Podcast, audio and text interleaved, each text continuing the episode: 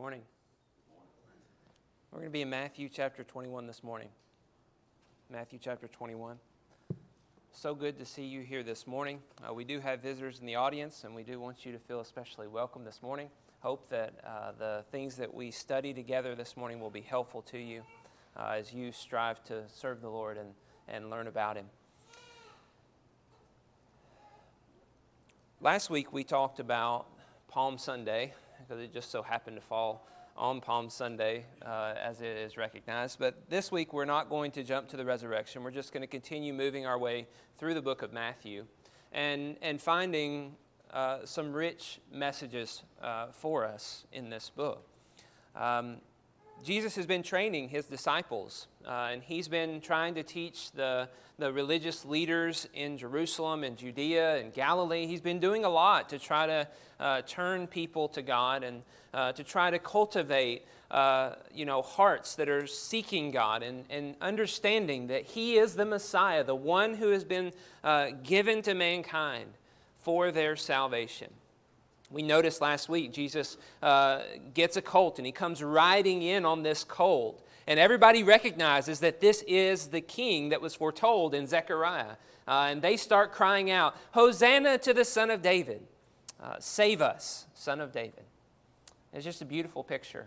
Uh, it seems as though everything is wor- working out really well, as though uh, everybody is accepting Jesus, and Jesus is going to be risen up as king. He goes into the temple and he finds there that there's marketplaces in the outer courts of the temple where they're selling food, uh, selling, selling the sacrifices and, and different things in the temple, uh, and charging a convenience fee and all this. And he turns over the tables uh, to cleanse the temple.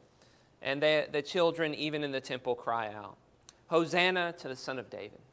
It's really an interesting picture that you see Jesus coming in as though he's going to cleanse everything and set everything up. But the chief priests and elders come to him and they're upset about what he's done. Uh, they're not happy, uh, they don't understand. And so Jesus uh, quotes another scripture and he leaves the temple. He leaves Jerusalem. He goes to Bethany uh, where he stays at night and then he returns the next morning. And we're going to learn about the second uh, day in Jerusalem this morning as we study together. But before we begin, I would like to ask you a question to just kind of set this up and get us thinking about what we're going to be studying this morning. How productive are you in the kingdom of God? How productive are you in the kingdom of God? This is not a question that I take lightly, uh, nor am I asking this to bash anyone over the head. uh, because I see people who aren't being productive.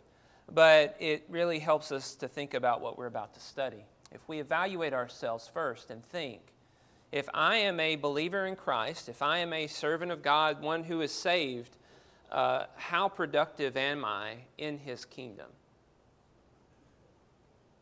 Am I productive? And if I'm not, why not? Maybe there are some here who aren't working. I know there's a lot of people here who are working. Uh, and, and I know that there's probably a lot of people here who I don't even know the work that you're doing. And so I have no reason to judge or try to bash you over the head with, with anything at this, at this uh, junction right now. Uh, but as we study this together, we need to evaluate how productive we are, and we're going to see that. Uh, Jesus comes in uh, to Jerusalem again, and as he's on his way there, it's morning, and he's hungry. And this is what it says in verse 18. Uh, in the morning, he was returning to the city. He became hungry, and seeing a fig tree by the wayside, he went to it and found nothing on it but only leaves. And he said to it, May no fruit ever come from you again. And the fig tree withered at once. When the disciples saw it, they marveled, saying, How did the fig tree wither at once? And Jesus answered them, Truly I say to you, if you have faith and do not doubt, you will not only do what has been done to the fig tree, but even if you say to this mountain, Be taken up and thrown into the sea, it will happen. And whatever you ask in prayer, you will receive if you have faith kind of a, odd scene, kind of an odd little story that, that introduces us to, to the text we're going to be studying today. That you see Jesus walking along, and on the side of the road, he sees a fig tree with leaves. Now, you need to kind of be associated with fig trees and that, that region and the time period. Uh, this was Passover time period. It's not the season for figs. Okay, figs would not normally have been produced at this time. In fact, Luke even tells us it wasn't the season for figs. But a fig tree grows figs, the fruit, as it's growing the leaves. And so, uh, if you see one that's full of leaves, then you would assume it is full of figs. It has plenty of figs. And so, Jesus goes off the road to find the figs on the fig tree because this fruit, this tree, seems as though it is a healthy, thriving plant that is producing much fruit, but he finds none. And so he says, May no fruit ever come from you again. How many of us would say that? I mean, wouldn't we all say that? If, if, you, if you saw that tree had no fruit, and, I mean, you just, you'd kick it or, you know, shake it or be real mad. You're hungry, it's morning, right? I mean, how many of us are not morning people? Okay, so here's Jesus upset, right, about this fig tree. But the fig tree responds to Jesus, it withers noticeably. And the disciples see this and they ask, How did the fig tree wither like that? I mean, I've, I've, you know, been pretty upset at stuff, uh, you know, objects that maybe did nothing to me, uh, but, you know, I, I'm upset about it and I might curse that thing or, you know, you know, say stupid car, stupid whatever. It doesn't just wither in response, you know, it doesn't just, you know, get a sad look on its face. It doesn't fall apart in response to my words. And yet Jesus just curses this fig tree and it just withers. You imagine seeing that event take place, and the disciples are blown away. And then Jesus teaches them that if you will have faith and not doubt, you will do even greater things than this. He says, This mountain, Jerusalem, which they're going up to, he says, if you say to this mountain, be, be picked up and thrown into the sea, it will happen. Now, that's an amazing statement uh, that, that Jesus says to them, that their faith can move mountains, is, is pretty amazing idea. But Jesus is just really trying to encourage them, help them understand that God can do anything through them in the future. If you're a disciple of Jesus, and you're seeing all this and then you hear this, how encouraging would that be, knowing uh, that, that you have power? Now, the idea of a mountain being thrown into the sea is, is a picture of judgment, right? A judgment against this mountain that you would throw it into the depths of the sea. Uh, that's a pretty harsh judgment. Again, now a lot of times we see Jesus as compassionate, loving, merciful. Uh, what's going on here? Why is Jesus causing the fig tree to wither? And why is he talking about the mountain being thrown into the sea? And what, what is all of this about? This has a lot of significance as you continue reading through the book of Matthew.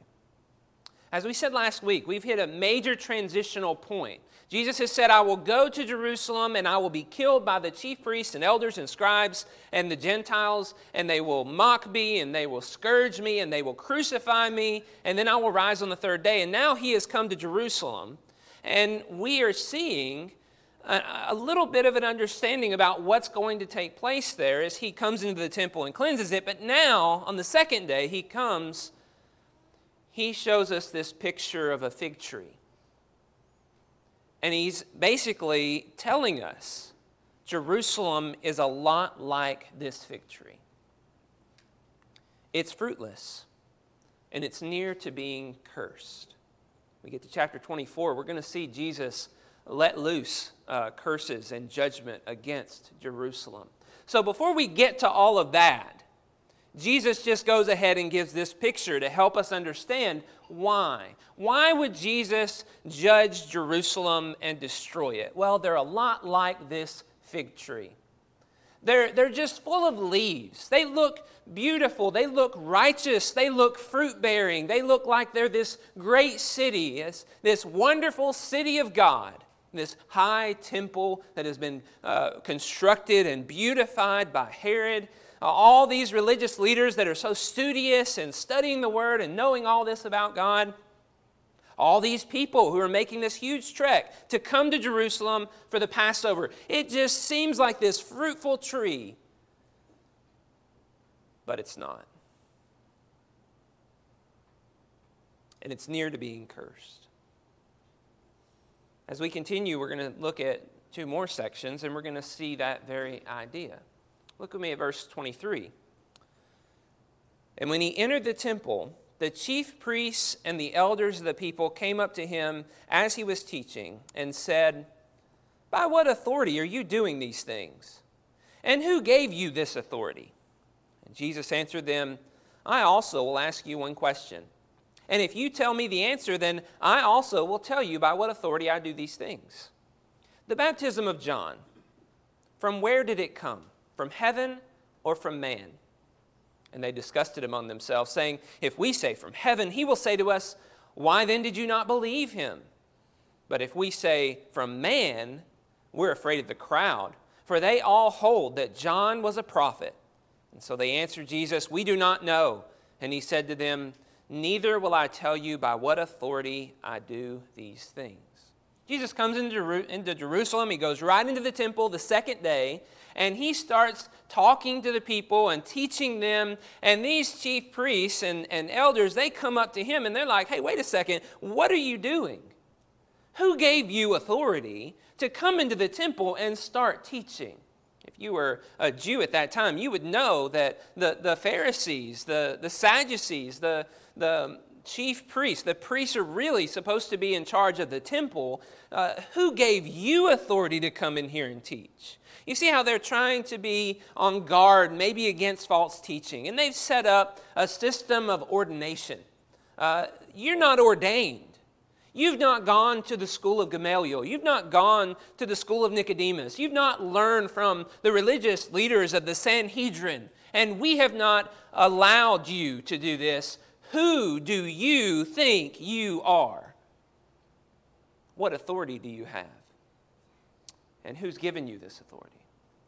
Well, they seem very righteous. They're standing up for the truth. They're standing up for God and God's word, it seems. But Jesus doesn't answer them and tell them where he got the authority. He could have. He could have said, Well, obviously, I have the authority from God. Watch, let me heal somebody real quick. could have done that. No, he didn't do that. Instead, he says, I'm going to ask you a question. The baptism of John, what, what was that about? Where did that come from? Was that a pro- was John a prophet? Did he did he come from heaven? Was he uh, the baptism that he was instituting? Was that from heaven? And if you remember earlier in Matthew, John rejected the religious leaders, calling them a brood of vipers as they came out to him. And the religious leaders rejected John. They didn't want anything to do with John. But all the people loved John and they listened to John. And so he's kind of put them in a difficult situation. And, and Matthew gives us a little bit of insight into this. They're saying if, if we agree that John was a prophet, then he'll say, why, did, why don't you believe in him? And he'll, he'll make it very clear I'm, I'm the one who's following the messenger. That's what Malachi foretold. But if we say that John wasn't from God, which we believe John wasn't from God, then all the people will hate us and love him. And so they say, We don't know. This little story just kind of gives us a little insight into the Jews, into their, their mentality, that they refuse to be honest and open about the truth because they're really trying to remove, remove Jesus from the temple, and they're really trying to maintain their status, maintain their position. They are the most righteous people uh, in Jerusalem, and they're the ones who keep things going around here. They're the ones who have the authority from God, according to the law, especially. And so they just skirt the, the question, they don't, they don't answer. And Jesus says, Then I'm not going to tell you by whose authority I do these things. It's kind of interesting. You kind of wonder what the people were thinking as they witness all this take place. But then Jesus responds with a number of parables. For sake of time, we're only going to go through one parable because I think it really hits the point that I, am trying to focus us on this morning. Now let's read this parable, verse 28 beginning. It says, What do you think?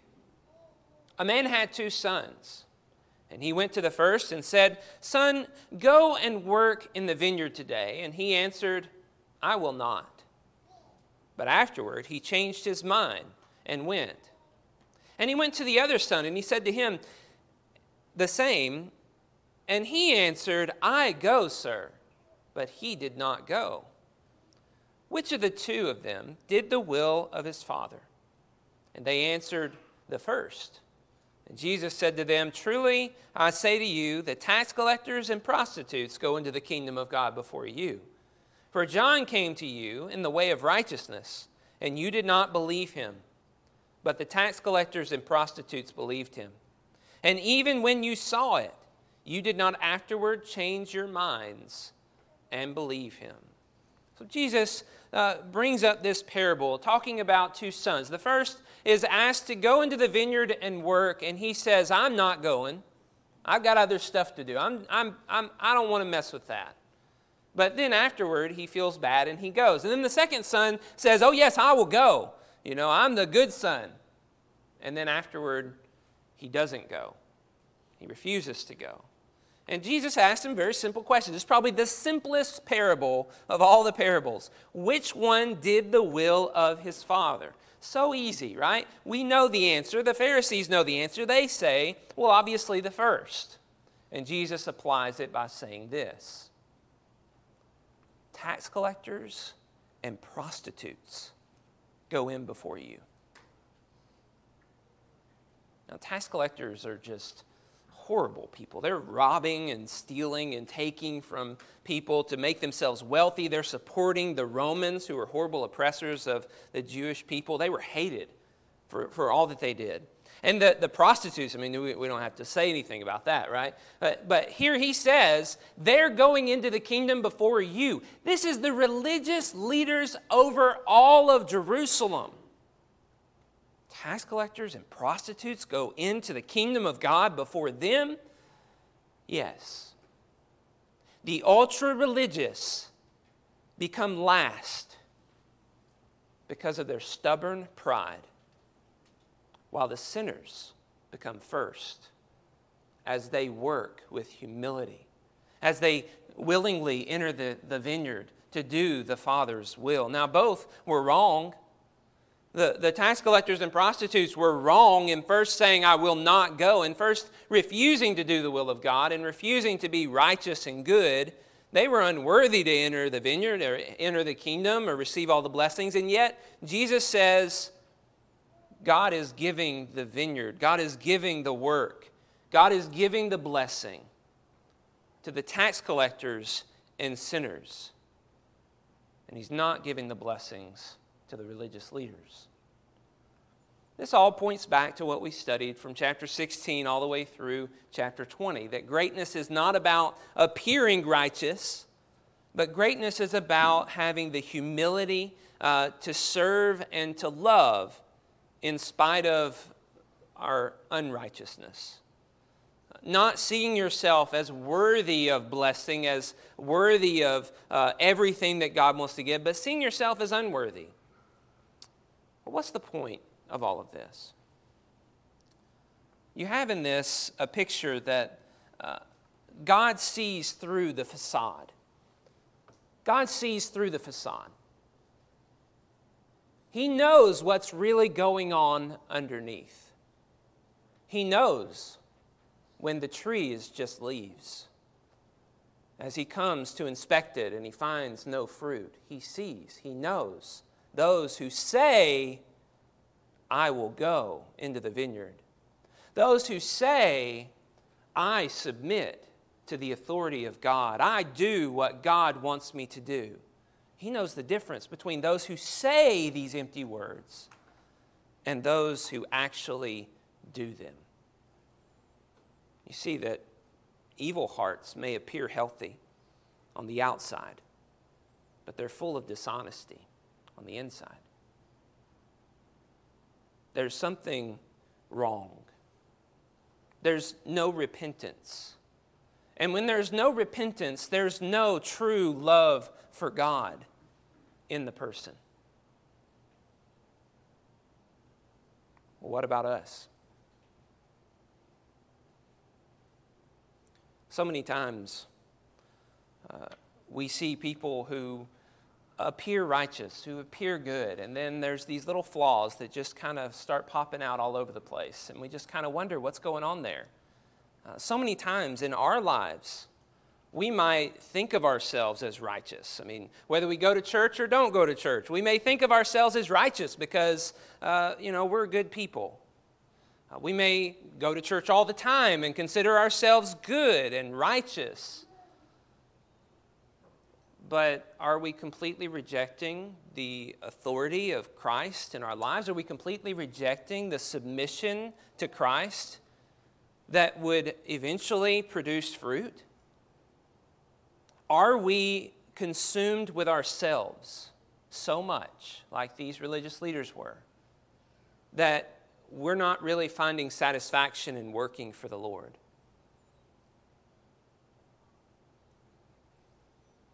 This text tells us that God wants hearts that are totally submitted to Him and seeking to bear fruit for His glory and not our own.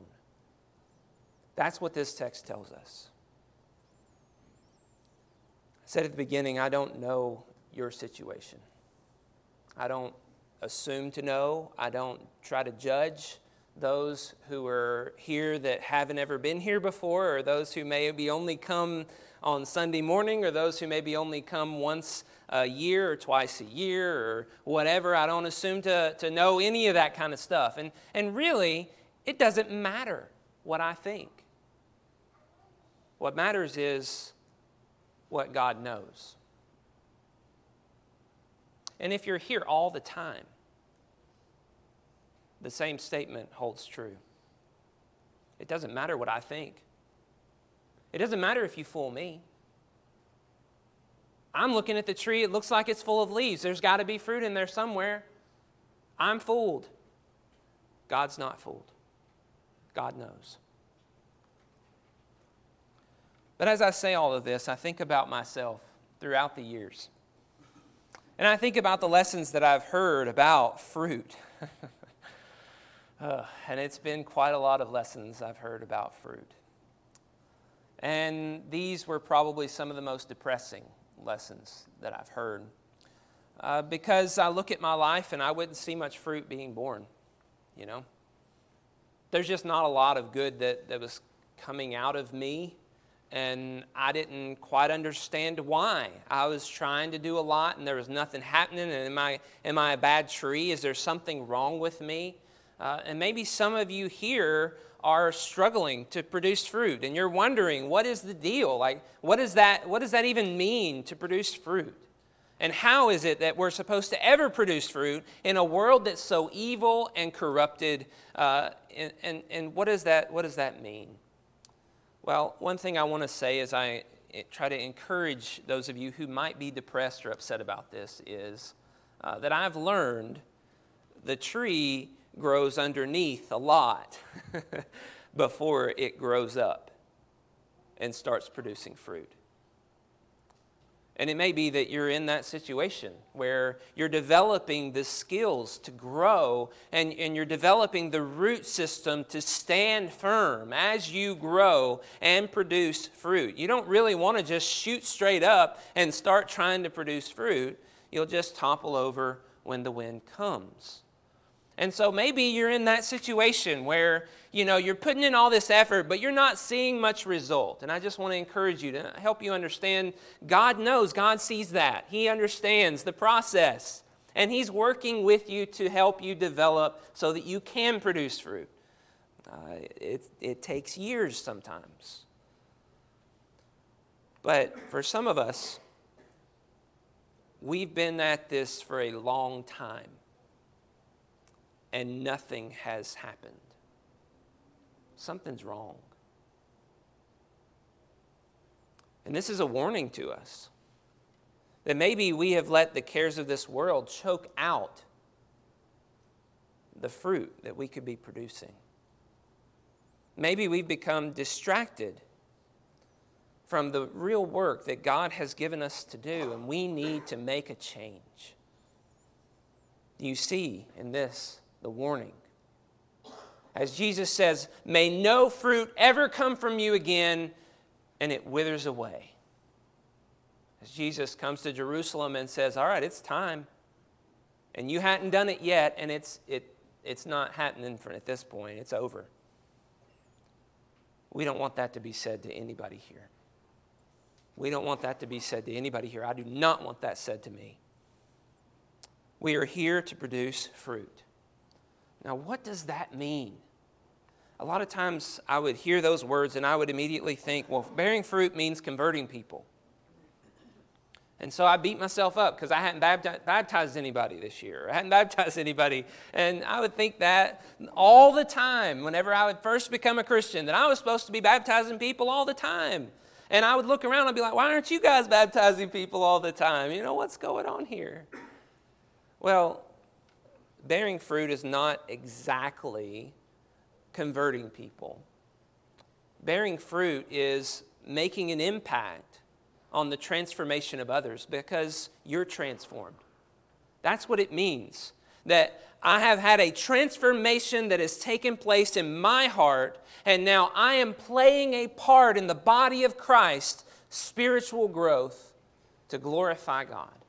And that's what we're really here for. And that's what it means to bear fruit. It doesn't, it's not this measurable thing of how many people are converted or how many baptisms or anything like that. What it really is all about is are you encouraging and building up the body of Christ to become what it's intended to be, what it was created to be? God did not save us God did not plant the seed, and He does not continually water it and provide every nourishment and nutrient it needs so it would be a weed that just sits there. He saved us to transform us and to make us into valuable pieces in His kingdom. And it doesn't matter who you are. Doesn't matter what, what your scenario is, what your gift is. Uh, from the least to the greatest, we all have a role to play. In fact, the least, in many cases, are the greatest, and they play the biggest part, even though they don't realize it. We need inviters, we need greeters, we need uh, Bible class teachers, we need all kinds of different works, people to show hospitality toward those who are here, people to encourage and build up, and, and maybe even people to edify. We need workers in the kingdom. And so, if you're here this morning, you need to think seriously about who you are in these stories and how well we relate to these Jews as we're confronted maybe with the reality that we aren't really fruitful like we claim to be? Are we going to be honest about our disobedience and, and confess that we're not really doing what we should do? Or are we going to be stubborn? We need to be repentant and submit to the authority of Christ. At the end of the parable, Jesus says, They even saw others coming.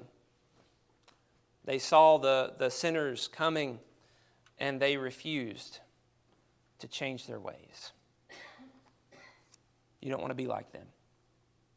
And we don't want you to be, and we want to help you in any way that we can. God is saving us to transform us into servants of His Jesus came to save us from our sin so that we can stop worrying about all that sin and all the mistakes we've made in the past, and so that we can become fruit bearing trees for God's glory. Submit your life to Him, and He will work with you and in you to make you into what you ought to be. Whatever that gift is, you can use it, you can grow in it to bear fruit for His glory. And if we can help you in any way, we want to. If you haven't received the forgiveness that He offers, then all the work you're doing is an attempt to make up for all the sins you've already committed, and you don't see the blood of Jesus is given for you to have all your sins washed away.